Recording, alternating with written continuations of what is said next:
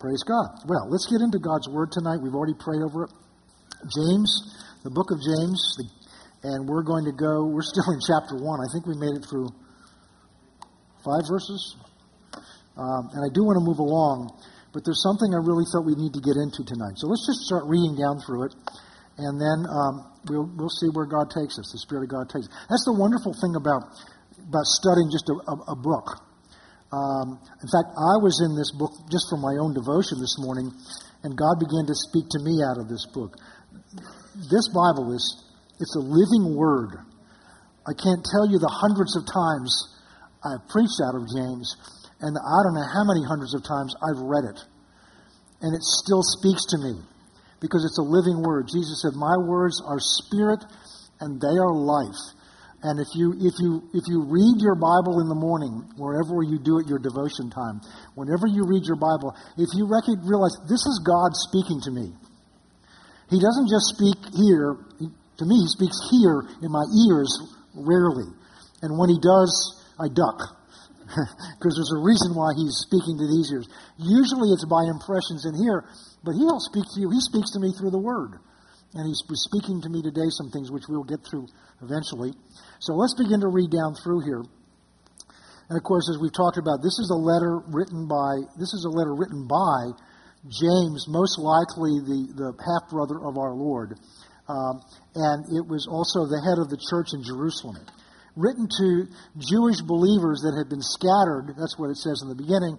James, a bondservant of God and of the Lord Jesus Christ, to the, the 12 tri- tribes which were scattered abroad. The 12 tribes refer to the tribe of Israel, Israel and Judah. Judah was 10 tribes, Israel was two tribes at the time, uh, at the time of, of Christ, and they, they, they were scattered. And so, uh, under, the, under the first century, the, the Jewish believers were persecuted and what they did is they just left Jerusalem, and they, we talked about last time, they left everything. They left their clothes, their houses, their jobs, their family, their dogs, their cats, or whatever else they couldn't bring with them. So imagine what it's like to be out there in a foreign land without what you're used to for your security, your network of, of, you know, they didn't have Facebook, they didn't have FaceTime, they didn't couldn't connect with each other except by these kinds of letters. And so what was beginning to happen is they were beginning to drift. And the, the book of Hebrews is written essentially to the same group because they were beginning to drift back into Judaism. And it's kind of a warning. And the book of Hebrews is really about the grace of God and reminding them to keep their confession in Christ Jesus and the grace that he paid for and brought to them. But having talked about grace in the book of Hebrews, now James begins to talk about the practical side of living that out. So this is where the, where the book is coming from. It really helps to understand that. So what we're talking about is verse 2, my brethren, count it all joy when you fall into various trials. We talked a lot about that over the last couple of weeks. Knowing this, that the testing of your faith produces patience. So when we're going through a trial, and that's a difficult situation in life, it can be financial, it can be physical, it can just be emotional, it's whatever is opposing you, and it's called a test or a trial for a reason. We're going to talk a little more about that tonight. It's a test or a trial. Why do you get a test at school? To find out what you know. So that you know what you know, you find out where you are, and the teachers find out where you are. I don't know if I may have probably I may have shared this with you at some point, but in, when I went to law school, the first year of law school, there were no midterm tests. They were year-long courses, and the only exam was the final exam. Is that what you had? Um, and and you know, and that sounds great. I only have any test, but you have no idea how you're doing. And everything rests on that final exam. And you have no idea because if you had tests in between, you would have some idea, whoa, I need to spend more time. But you've gone through this whole year and you don't know whether you've gotten it or not until you take this final exam. And there's a tremendous amount of pressure on it. Well, so tests are to help us find out where we really are. And, and, when, and when you realize where you really are and why, the, why you've come into the test, and it, uh, what, what the, let me go back a step. God doesn't only tell you why the test came. What he wants you to do is learn what the test is intended to teach you. God may explain to you why, but most of the time he doesn't tell you why. And we get distracted. Why did this happen to me? Why did this happen to me? And if you keep asking why, you're probably not going to hear what God has to say to you. What you ought to be saying, what do I need to learn? What do I need to see? What, is, what does this show me about where I am? What about you do I need to learn? Because tests are to help you learn. They don't always come from God, but God will use sometimes the messes we get ourselves into as a test. And we're going to look at two of those tonight. I told you that about that last week. So, but the way to handle them, handle them is to count it all joy. We talked about counting, we talked about joy when you fall into various trials. And this is why, knowing that the testing of your faith produces patience. So the reason you can count it all joy is that the testing of your faith is going to produce patience. Peter says that the proving of your faith is more precious than gold. And it's, the, it, the, and it's not just going through the test, it's when it proves or tries or develops your faith, because it's developed faith that's more precious than gold. Gold comes and goes, but your faith will get you through anything. And so, but let patience, so what, what, what, the, what the exercising your faith in a trial does, it does it develops patience. And we talked last week about patience in the, in the New Testament. The Greek word for patience doesn't mean to just put up with something, it means a strong, steadfast, confident assurance. It means being steady and immovable no matter what comes. And a lot of times, you know, we're looking to do certain things, and all the Bible's saying is just keep standing. Ephesians 6, it says, having done all to stand, run. No. Having done all to stand, panic. No. Having done all to stand, Stand. Just keep standing. Because if you stand long enough, God will get you out of it. But many situations, we don't re- we react to the situation. And as a result, God's not able to do for you or in you what he wants to do. And many times, it's one of the reasons I'm still convinced that God put me in this position, and I was not always there, is because I learned through a bunch of things I went through to just not react.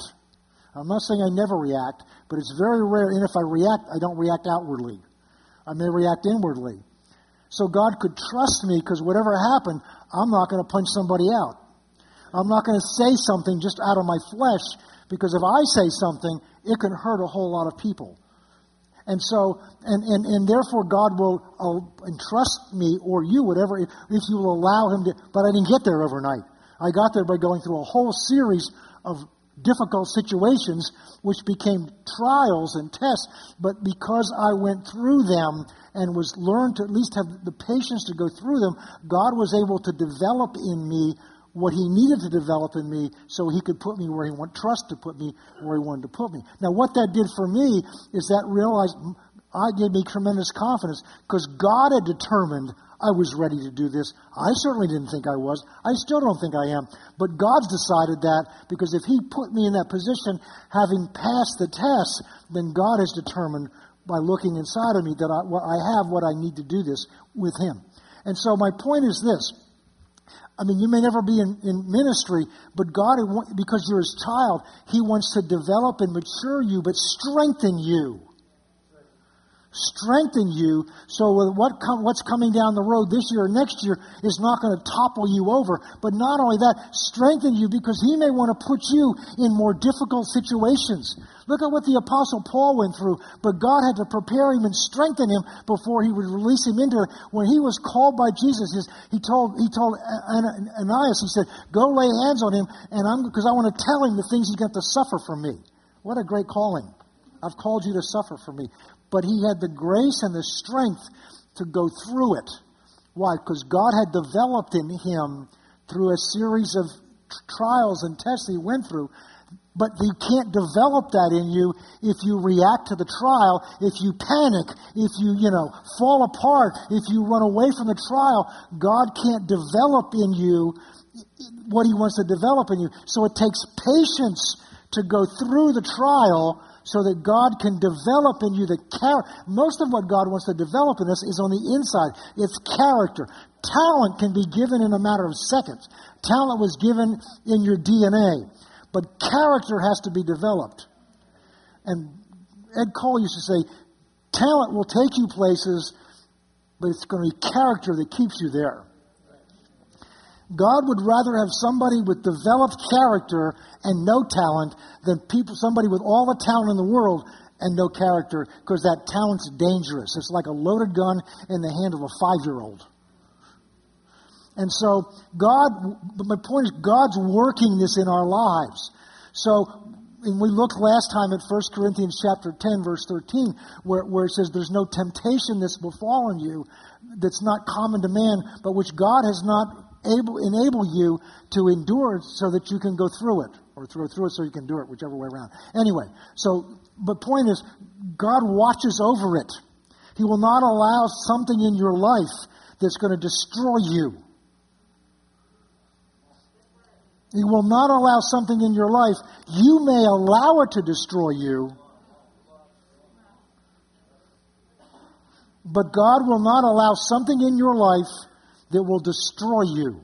Job's a good example. God didn't do all that to Job, but Satan had to come and ask permission. He did. Now, Job had opened up the door for Satan to come in, but God put boundaries around what Satan could do. And so God protects you within range of what He knows you can go through with Him.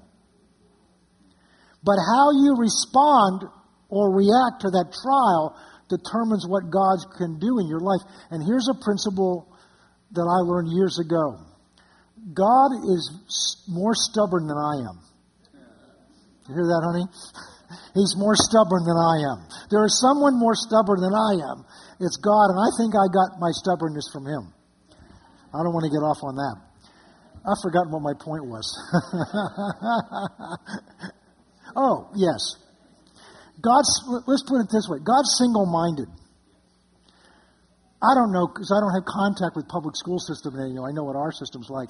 But, but the last time I was aware of anything, if, if you, if you failed a grade a certain number of times, they'd move you on anyway. Like Pastor Sam used to say, they finally kicked me out of fifth grade for, because I didn't shave.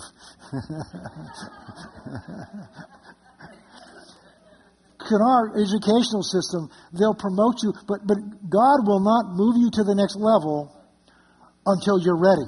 Which means if you got to go through this test over and over and over again, He'll keep let you go through the test over and over again until you finally decide, what maybe there's something I need to learn here.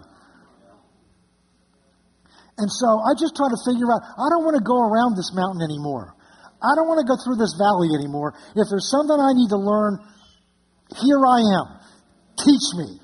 Make, and this we talked about a little bit on Sunday. But that requires patience so that you stay steady in the middle of the difficulty I have grown infinitely more in the trials and difficult times in my life than I have when things have been going well. It's just human nature.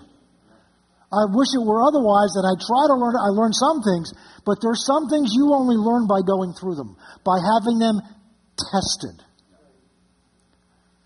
So, but patience isn't the goal. Verse 4. But let patience have its perfect work, that you may be perfect. That means complete, mature, complete, lacking nothing. Let's go to verse 5.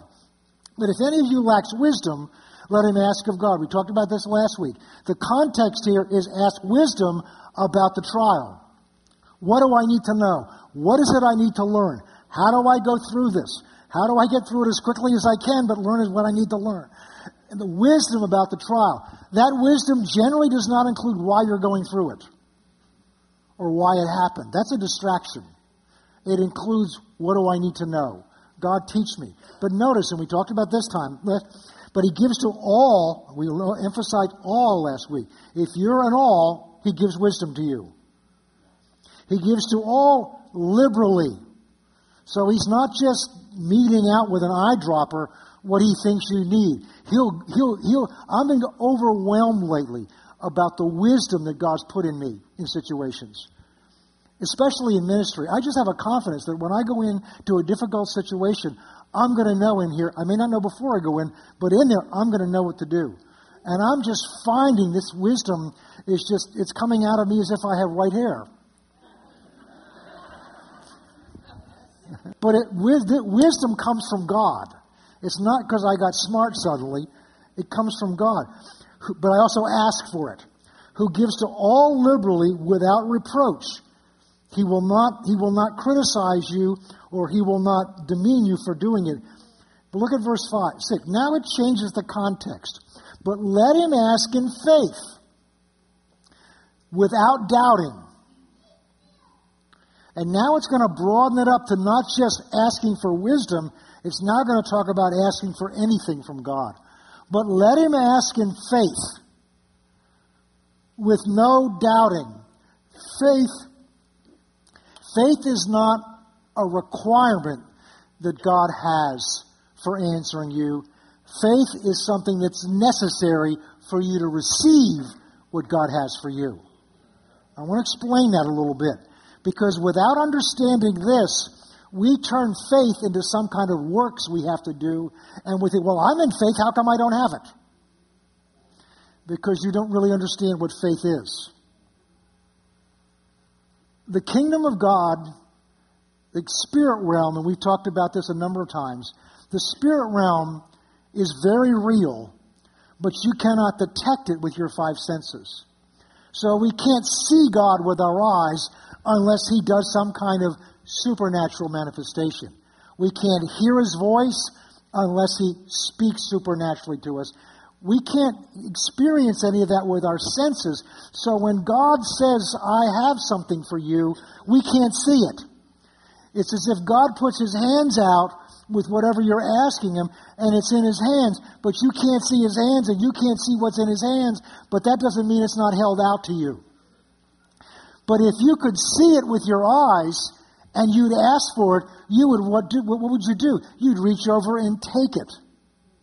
So if, if I were to give to, to, to, to Richard my glasses case, and I would hold it out, and if it were something he'd asked for and wanted, it's not complicated. He'd get up and take it out of my hand and say, Thank you. But if he can't see me, and he can't see these glasses, because I'm in some other realm of existence, then he's asking me for it, but he doesn't know for sure that he can take it because he can't see it. Faith is the substance of things not seen. So, what faith does is faith allows you to believe that God is giving you the answer you've asked for because when you can't see it or hear it with your senses, but you can believe it's there in your heart enough to go receive it. So faith is simply a level of believing that God's really means it when He says, I'll give you what you ask for, enough so that you'll reach out with your heart and receive it. Uh, you understand what I'm saying? So it's not something I've got to get more faith. It's you just have to exercise it. You have to begin to believe it because when you're there, you know you're there and you don't have to think about what you're doing any more than Richard would have to think about getting up, reaching out and taking that glasses. I wouldn't say, listen, I got to stand on my feet, check that one off. Now I got to take two steps forward, check those off. How am I doing? Okay. And now I got to reach out with my hand. Oh, this is a hard part. And then I've got to take it out of Pastor John's hand, check that off. Now I can go sit down. And that's what we do with faith. I got to make these confessions. I got to read my Bible. I'm doing all these things. I'm, at, I'm getting in faith, but I don't see any results. Because we're doing, we're doing something with our head. We're going through a series of exercises with our head. Faith is just, you exercise faith when you sat down in that chair. Faith that it would hold you.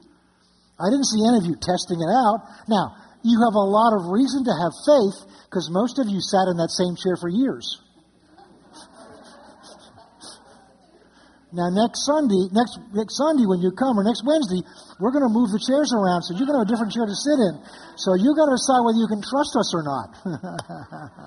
no, we're not going to do that. Alan almost went on the floor. so, but here's so what he's saying is it's so simple. He said, if you he, listen to his heart, if you lack wisdom, ask me. Just come and ask. Do you know how many times God tells us to ask? Dawned on me one time. Two o'clock in the morning, I was up praying about something. And, and sometimes you wonder, how stupid am I? I mean, and, and how, how simple is it? God said to me one time, He said, Son, why would I tell you to ask if I don't intend to give it? Ah, I never thought of that. Because it goes on to say God doesn't play games with us. This is in Matthew 7. God doesn't play games with us. He says, if, if you, a father, if your son asks you for a fish, he's not going to give you a snake. If your father, if you ask your father for a loaf of bread, he's not going to give you a stone. In other words, your father doesn't play games. Your father in earth doesn't play games with you. They're not tricking you by spinning what you're at. They're straightforward with you, and they're evil compared to me. How much more will your Father in heaven give what you ask to you? So God's telling us to come and ask. And here he's coming, he's, well, I don't know if it's God's will. Well, wisdom's God's will. He says to come and ask him. So he wants us to come and ask him. And this may be why I get, I'm asking for wisdom all the time. I'm expecting wisdom to come. See, because I'm asking in faith. Faith believes if I've asked it, if God's told me to ask for it, if God says I give to all liberally, then faith says if I've asked Him, He's given it. That means I have that wisdom now. Now, when I say I have that wisdom going into a meeting, or I don't feel it. But that's not faith. If I felt it, that wouldn't be faith, that would be feelings. I expect I'm going to have that wisdom. I expect when I walk up here, the wisdom of what to say is going to come. It's not there when I'm sitting down there, but when I get up here and I need it, it's here. But I've learned that over the years. I've watched him every time come through, so I don't get uptight about it. I just flow into it. But that's because I've practiced it for years. But other areas of my life, I'm still growing in this, just like you are. So let him ask in faith with no doubting. There's the key. Apparently, oh, this is good stuff. Apparently, you can ask in faith and doubt. Because otherwise, he would just say, let him ask in faith. But we have to ask in faith with no doubting. So it must be possible to ask in faith and also doubt. They're not mutually exclusive. I'll give you a very clear example of that. I've talked about this on a number of occasions, but there's a time, and we may get into this later today, we probably won't at this rate, is where Jesus took the disciples, Peter, James, and John, up on the mountain, and Mount of Transfiguration and all that. He comes back down, and the father, there's a commotion. The father comes up to him, and he said, I, he had a son that was demon possessed. The demon threw him into the fire. He may well have had what doctors today would call epilepsy, but Jesus talked about physical symptoms and talked about the spirit that was behind them. And so he says, but your, your, your disciples, the nine of them that stayed at the bottom of the mountain, they couldn't cast him out. And Jesus said, Bring him to me. Notice what he didn't say. He didn't say, Well, I guess it wasn't my Father's will, because they prayed and didn't get an answer. He said, Bring him to me. And the father comes to Jesus and says to him, If you can do anything, deliver my son. And Jesus answered, I think it's in Mark's version, he says, If I can, if I can do anything, all things are possible to him who believes. What Jesus was saying, the issue isn't what I can do, the issue is what can you believe. And the father recognized this and he said, This is so powerful. I believe, help my unbelief. So apparently it's possible to believe and have unbelief. And that's where most of us are. Most of us are, are the same. We believe, but we still have unbelief. We may be in faith, but we have doubting. How can that be possible? Well, the Father must have believed or he wouldn't have brought his son to the disciples. And then when they couldn't do anything, he still now brought him to Jesus. So he believed that Jesus would he could heal him. But what he was having trouble with was what he was seeing. So he believed that Jesus could heal, but he just saw his disciples fail. So the failure didn't stop him from believing, but he also had unbelief. Because he said, I believe, help my unbelief. When I first heard this, this was a revolutionary concept to me, but it makes a lot of sense. And here's how. Because you can, in fact, I've been in times when I have believed something, I know I believed it. I was in faith because I was at peace. And then something, well, especially with what I just went through. I would spend time, especially in the beginning, just saturating myself with the Word of God, watching videos, listening to CDs, reading my Bible, going over verses, doing all saturated, and of course my faith get higher and higher and higher and higher and higher. So I got to the point, you know, I'm feeling pretty confident here. And then I hit a spell where all of a sudden I'm getting shaky. What's going on? Why am I getting shakier? And then I began to realize the Lord began to say, Look at your calendar. You've got some tests coming up tomorrow. And in those tests, you're going to go into machines that are going to communicate a message to you that you're sick because you never went in these machines before. You're going to go in things that are going to go around you and make funny noises, and it's going to send a message to your senses that there's cancer in your body. While you're home here, because you don't physically feel anything, while you're saturating yourself with the Word of God, your senses are not communicating anything to you. You following me? But when your senses start when the circumstances get real to your senses, now your unbelief level, when you react to those, your unbelief level starts coming up. Peter on the water is a great example of that. And I don't want to go over it because I preached this so many times, but it, to me, it's the mo- maybe the most powerful story in the New Testament. Peter walked on water in a storm that was going to sink the ship. He walked on water. Because Jesus said, Come, Peter had enough faith in Jesus' word to come down. It said he came down out of the ship and walked on the water. Can you imagine what it would take? Now remember, it's a storm. The, way, the water's not just like the pond out here. The water's coming up over the bow of the boat. And Peter climbs down out of it with the salt, with the water blowing in his face. His clothes are getting, his robes are getting wet. He climbs down. What would be going? He climbs down out of the boat and to step out. Imagine, what, what was that first step?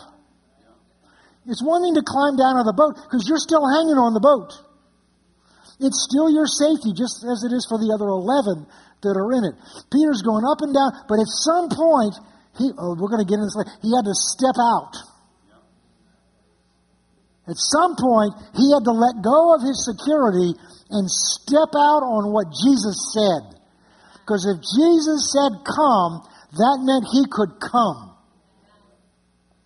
And as I've said many times, actually, Peter didn't walk on water, he walked on the word come.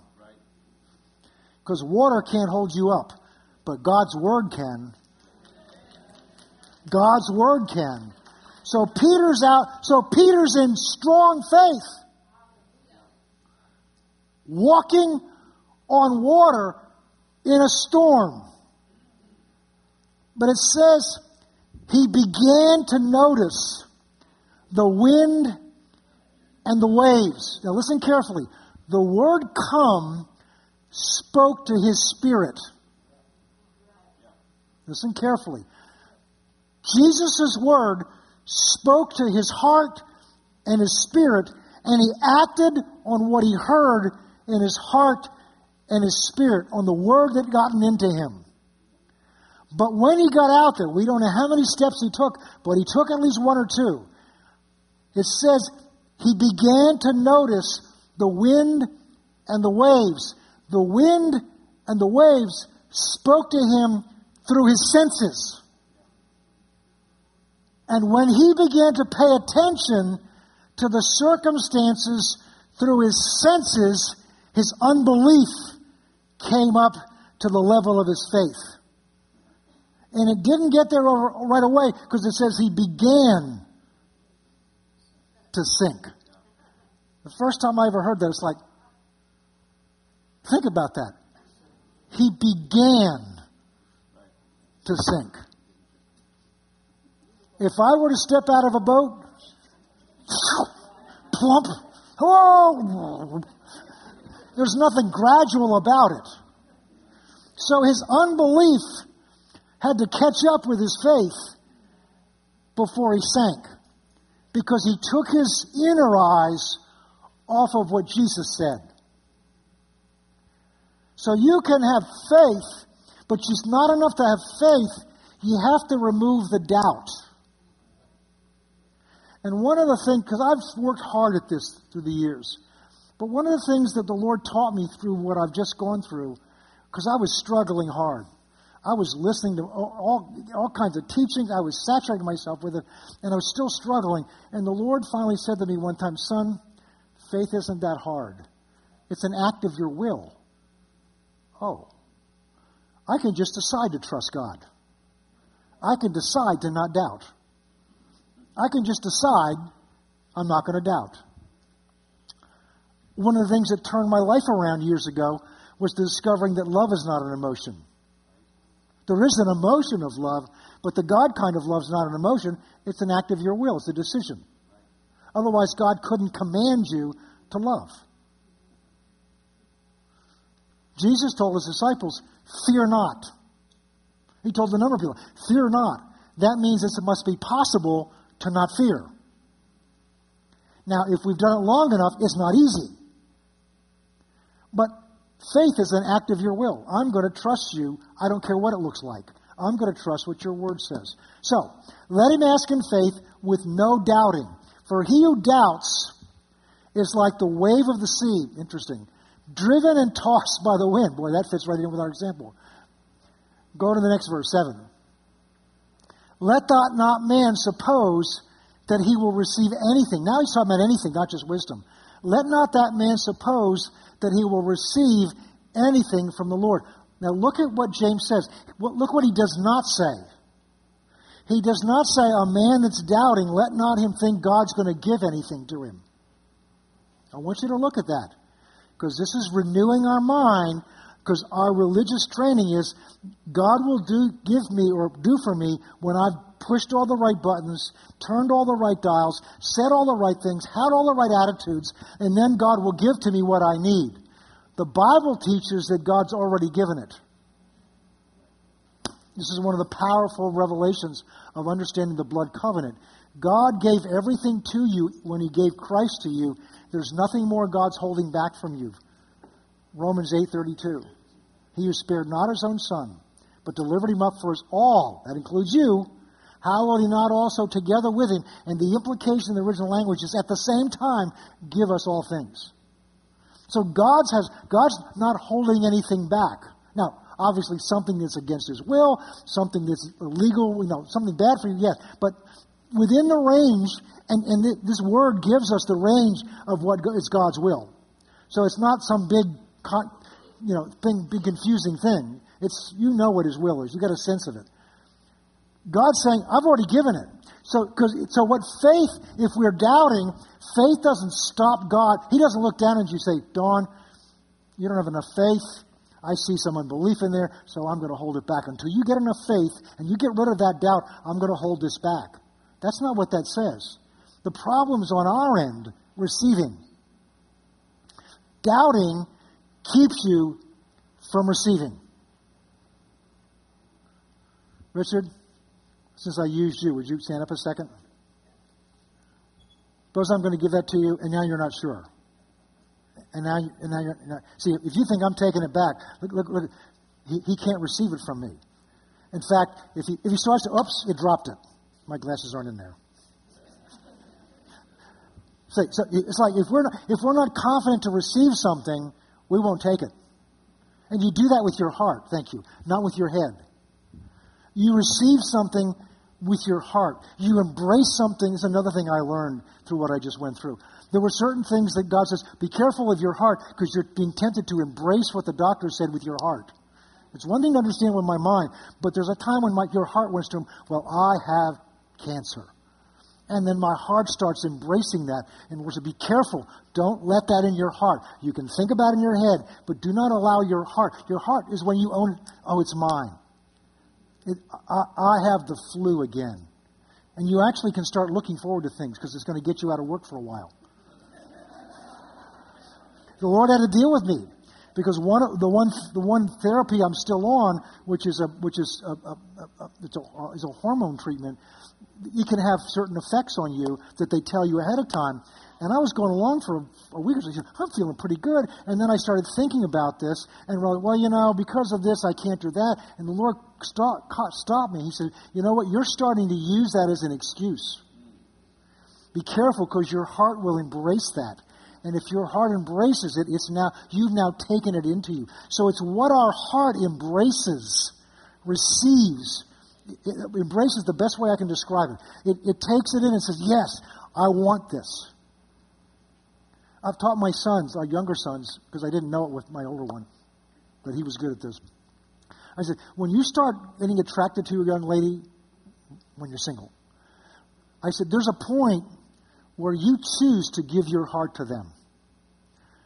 Before you do that, this is good wisdom to teach your kids. Before you do that, make sure that's the person God has for you. Because once your heart is given to them, your brain goes out the window.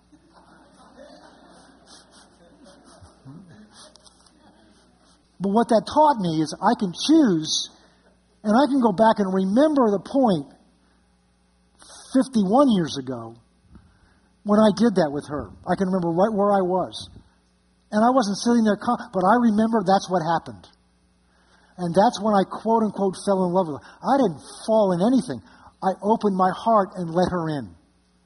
And it was an act of my will. It wasn't something I had rationally thought out, because I wasn't saved. I didn't know what I know now. We were kids. But I know that happened. I can tell you right where we were, what were, I remember what she was wearing. I better not go there because I'll lose my train of thought. I'm starting to sweat already. I'm probably starting to blush. what were we talking about before somebody interrupted us? James, what did James say here? Let's see. Oh, temptation. That's what we're going to get into. Let not that man suppose that he will receive anything from the Lord. See, I was single minded. I did receive something. Look at this. Let him not receive. So it's received anything from the Lord. So we're not talking about anything. Verse 8, and here's why. Being a double minded man. To be double minded literally means to be of two minds. It's diakrino in the Greek. It means two minds. One moment you have a mind of one thing, you're thinking one thing. The next thing you begin to think something else. God loves me. He doesn't love me today. I can trust God, and now I can't trust God. But we rarely just sit there and say, I can trust God. And then 20 minutes later, I can't trust God. What it is is like Peter. I can trust you, Jesus, enough to step out on the boat. And now, when circumstances start coming, now I become double minded about, what my, about him and what he's going to do for me or what he's promised me. Uh, the circum, see, the devil's trying to get your mind off of being single minded. And we'll see later on in James, he talks about to become going back into being single minded towards your pursuit of the Lord, being single minded. So, but he does it through circumstances. And we're going to see in a few minutes some of the, well, we not get there tonight. We're going to see some of the things that he does to help to make us double minded. But the reason we can't receive from the Lord is because we become unstable. And I've used this before. It's kind of like, you know, uh, uh, uh, whatever it may be. You know, God's promised to heal me. Jesus, by his stripes I've been healed. So I'm standing on this. I'm standing by his stripes I've been healed. Oh, that pain's still there. Well, I'm not sure it's going to work this time.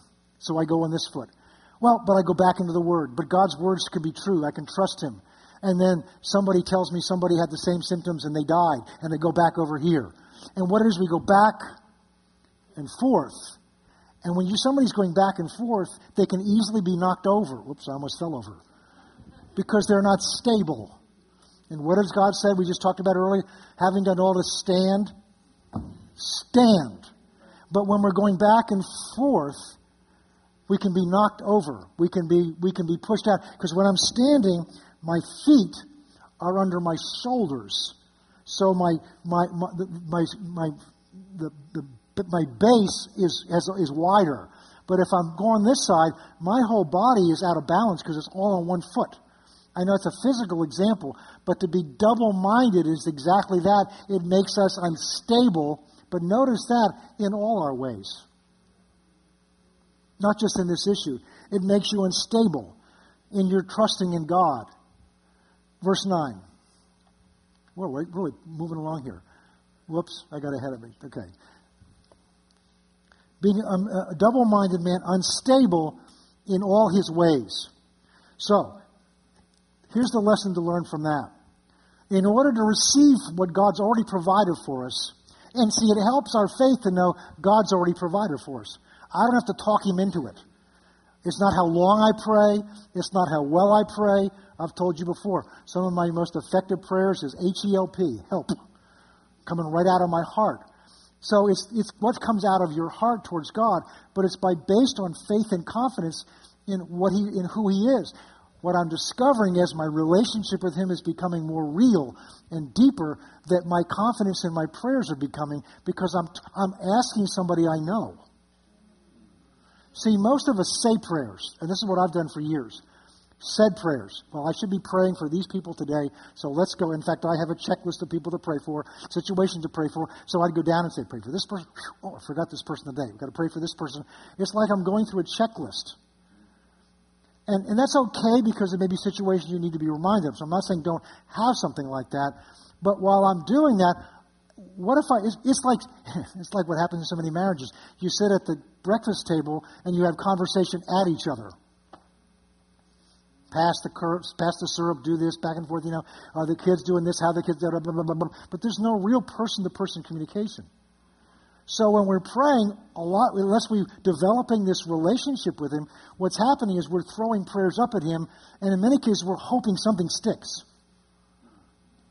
So we just take whatever we can think of, whatever scriptures we've learned, just something eventually will stick. Maybe you can catch something here. If I throw the right thing up, it's going to work. But the real way to find out, and I really don't want to get off too much on prayer, I'm still sweating, is, um, is when you pray, do you expect to get an answer? I mean, do you really? Can you look for the answer? You need to, I'm not asking you to answer me, because we'll all say yes. But ask your heart. Am I really, when I'm praying, am I confident God's hearing me and answering me? But see, if you have a relationship with Him, then you know who you're talking to and you know something, you know what he's like, so you have confidence that he's heard you, not just because 1 John 4, uh, 1 John 5.14 says so, but because you know him, he's heard you. And so when we don't have that, we become double-minded, unstable in all our ways. Let's move down to the next subject. We're going to go down to verse 10. Blessed is he that is the man that endures temptation now he's going to talk about this from a different side. We've talked about testing that God allows or brings into your life to develop and prove what's in you. But the other side of this is temptation or test that the devil brings into your life, and his purpose is to destroy you or distract you. And you need to learn to discern the difference. Blessed is the man who endures temptation. This is still test.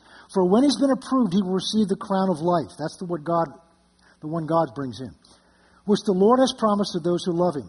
Let no one say when he's tempted, when he's tempted, I'm tempted by God. For God cannot tempt by evil, nor does he himself tempt anyone. For each one is tempted when he's drawn away by his own lusts, desires, and enticed. And that when desire has conceived, it brings forth sin, and sin, when it's full grown, brings forth death. I think it's worth going through this. I was going to go into something else. So, verse 12 is telling us Blessed is the man who endures the temptation. The word endures implies not that you held on, that you went through it and got out of it. So, again, it's the same thing that patience works in you. It doesn't, patience itself doesn't do it, but patience keeps you steady so that God can work in you and show you and do in you what He wants you to learn through that experience. So, blessed is the man who endures this. Because when he's been approved, when he's passed the test, he will receive the crown of life which the Lord has promised to those who love him. Now, I believe the context of this is not just a particular trial or test like an ingrown toenail or something like that, but it's the persecution they were going through. Because the crown of life he's talking about is the reward at the end when we're in heaven the, what's one of the crowns that the Bible talks about you get is the crown of life. So this is talking about going through your whole life of dealing with all the difficulties and not being moved away from it. not being moved away from your faith in Christ, not being moved away from your walk with Him, not being moved away from what God has for you to do. And there is a reward at the end when you've been approved, when you've passed the test, which the Lord has promised to those who love Him. Okay. Verse 13. Now he's going to draw this distinction. But let no one say when he's tempted that I'm tempted by God. This is the difference. This is temptation, not a test. Although a temptation can be a test. A temptation comes from the devil to test you. But the devil's not trying to test you to prove what you can do. The devil's trying to test you to get you to fail, to fall, to be distracted. And he's real, and he really does this. So let no one say when he's tempted, I'm tempted by God, for God cannot be tempted by evil, nor does he tempt anyone. The implication is with evil. But each one is tempted when he's drawn away by his own desires and enticed. Uh, we're not going to be able to finish this, but this is important. Satan, once you're a Christian, Satan cannot make you do anything. Flip Wilson was wrong. The devil can't make you do it. That's a great excuse, and that was the humor in that. He was using it as an excuse for what he already wanted to do. If you don't know what that is, look it up on YouTube. You'll find out. It's on there. The devil made me do it. What the devil does is he knows what your desires are, not your lusts. He knows where your weaknesses are because he's helped you develop them. He knows where you're insecure. We're not just talking about a desire for chocolate. We're talking about inner things too. Those are obvious. We're talking about insecurities. And so if you are, insecure, the, enemy, the devil knows that, and what he will try to do is bring temptations to you for you to satisfy that insecurity by your own efforts. That's what he did, tried to do with Eve. God's trying to keep something from you, so take it into your own hands. Eve wasn't insecure, she was just deceived because she didn't understand what Satan was trying to do. So, what he's saying here is when we're tempted by the devil, we're drawn away by our own desires. Satan can't give you desires that you don't already have. But what he can do is fan them. What he can do is parade in front of your senses he can only, oh, that's another thing. He only has access to you through your five senses. So when your body's dead, there's nobody in the morgue in any city today, there's nobody in that body, in that morgue, that can be tempted. Romans 6 says that, because they're dead. And we're supposed to be dead to this world. And so Satan's only access to you is to show you through one of your senses something you already have a desire for. And this is important to understand so that you know where your weaknesses are. Don't spend a lot of time thinking about the devil, but be aware of your weaknesses. And God will help you. Some, some of the trials that you go through are to expose your weaknesses to you. And if you keep having to go through the trial, you're not getting it which is, oh, wait a minute, why did I stumble this time? See, that's one of the things I learned a long time ago is to ask myself questions. Why am I reacting that way? Why am I having this kind of feeling? Because it doesn't line up with the word.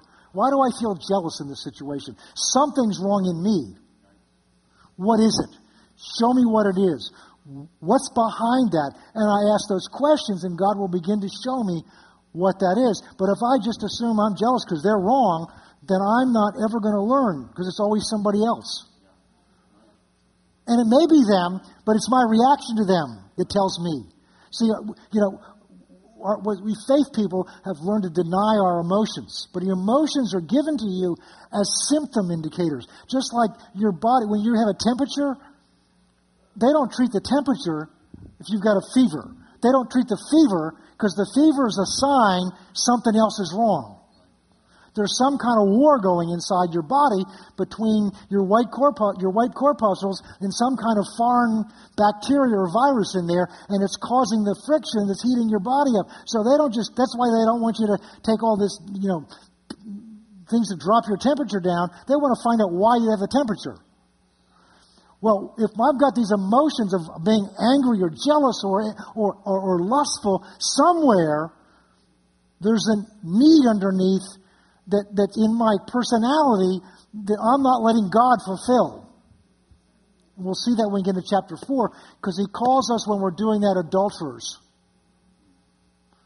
Spiritual adultery is the same thing as physical adultery would be. Physical adultery is when I try, a male, man, tries to get his physical needs, you know what that is, met from somebody other than the one covenant person, the person he's in covenant with. That's adultery. Spiritual adultery is when I try to get my inner needs met from something or someone else other than the God I'm in covenant with who wants to, who's made, who, who wants to satisfy that need. And we'll see that when we get to chapter 4, if we ever get there. we will. So, where am I on? Okay. It's being drawn away He's drawn away by his own desires and then enticed. So Satan identifies your desires, and through your senses, something you see, you hear, you feel, you taste, smell, he begins to excite that desire. And then if you will let that go, he'll be, that will be, begin to entice you. The word entice implies draw you away to something else. It's kind of the word that's used in, in Proverbs when a, when a prostitute entices the young man. He warns a man not to be enticed. He warns him not to go in certain places because your senses will get excited and you'll be enticed. The enticing is a, a drawing away. Well, we're going to have to end here. Now, I'll go into one more because we've got a, another minute. And when is verse 15? And when the desire has conceived, there's a progression here. There's a progression here. It starts with my desire. Now, some of your desires you can't help, but when you recognize it, you've got to get control over it. That's why Paul writes in, in 1 Corinthians 9, chapter verse 27. He says, I keep my body under, lest having preached to others, I myself should be disqualified. That word literally is, is mean to fail the test. It's the same word of testing. So Paul says, I've got to keep my body under.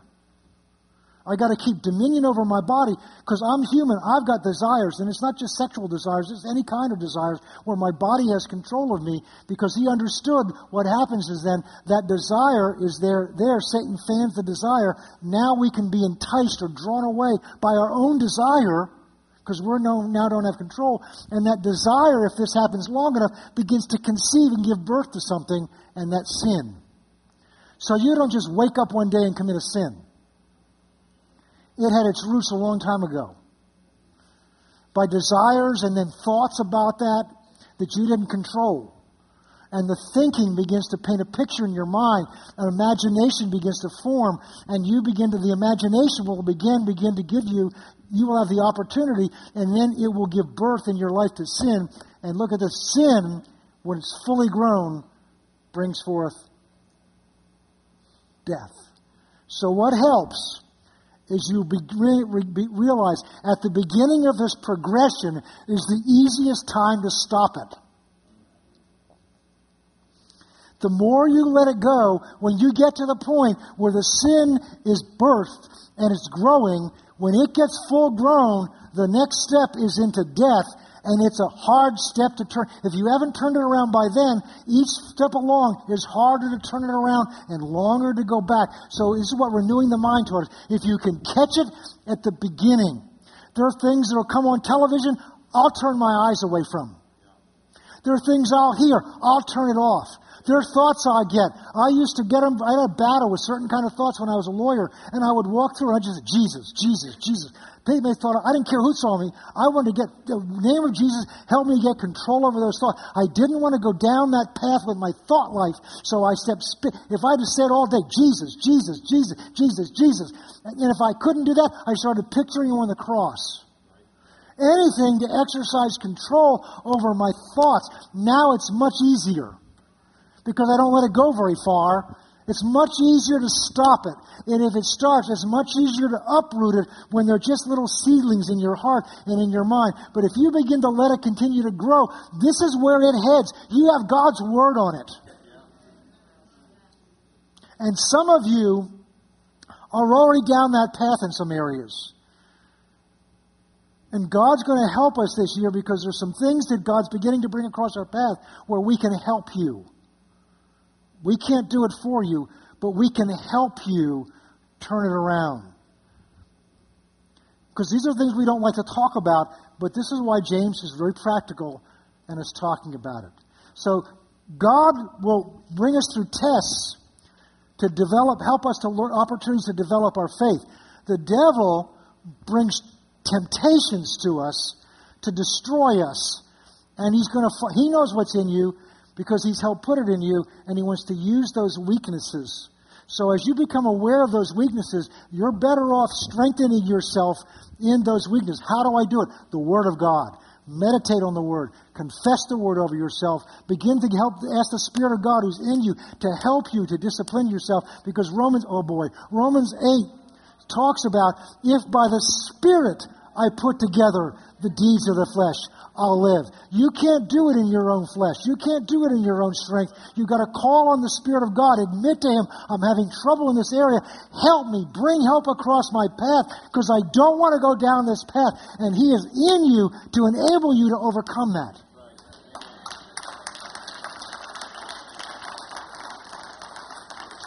And I've asked Him to help me to overcome my temptation to preach too long.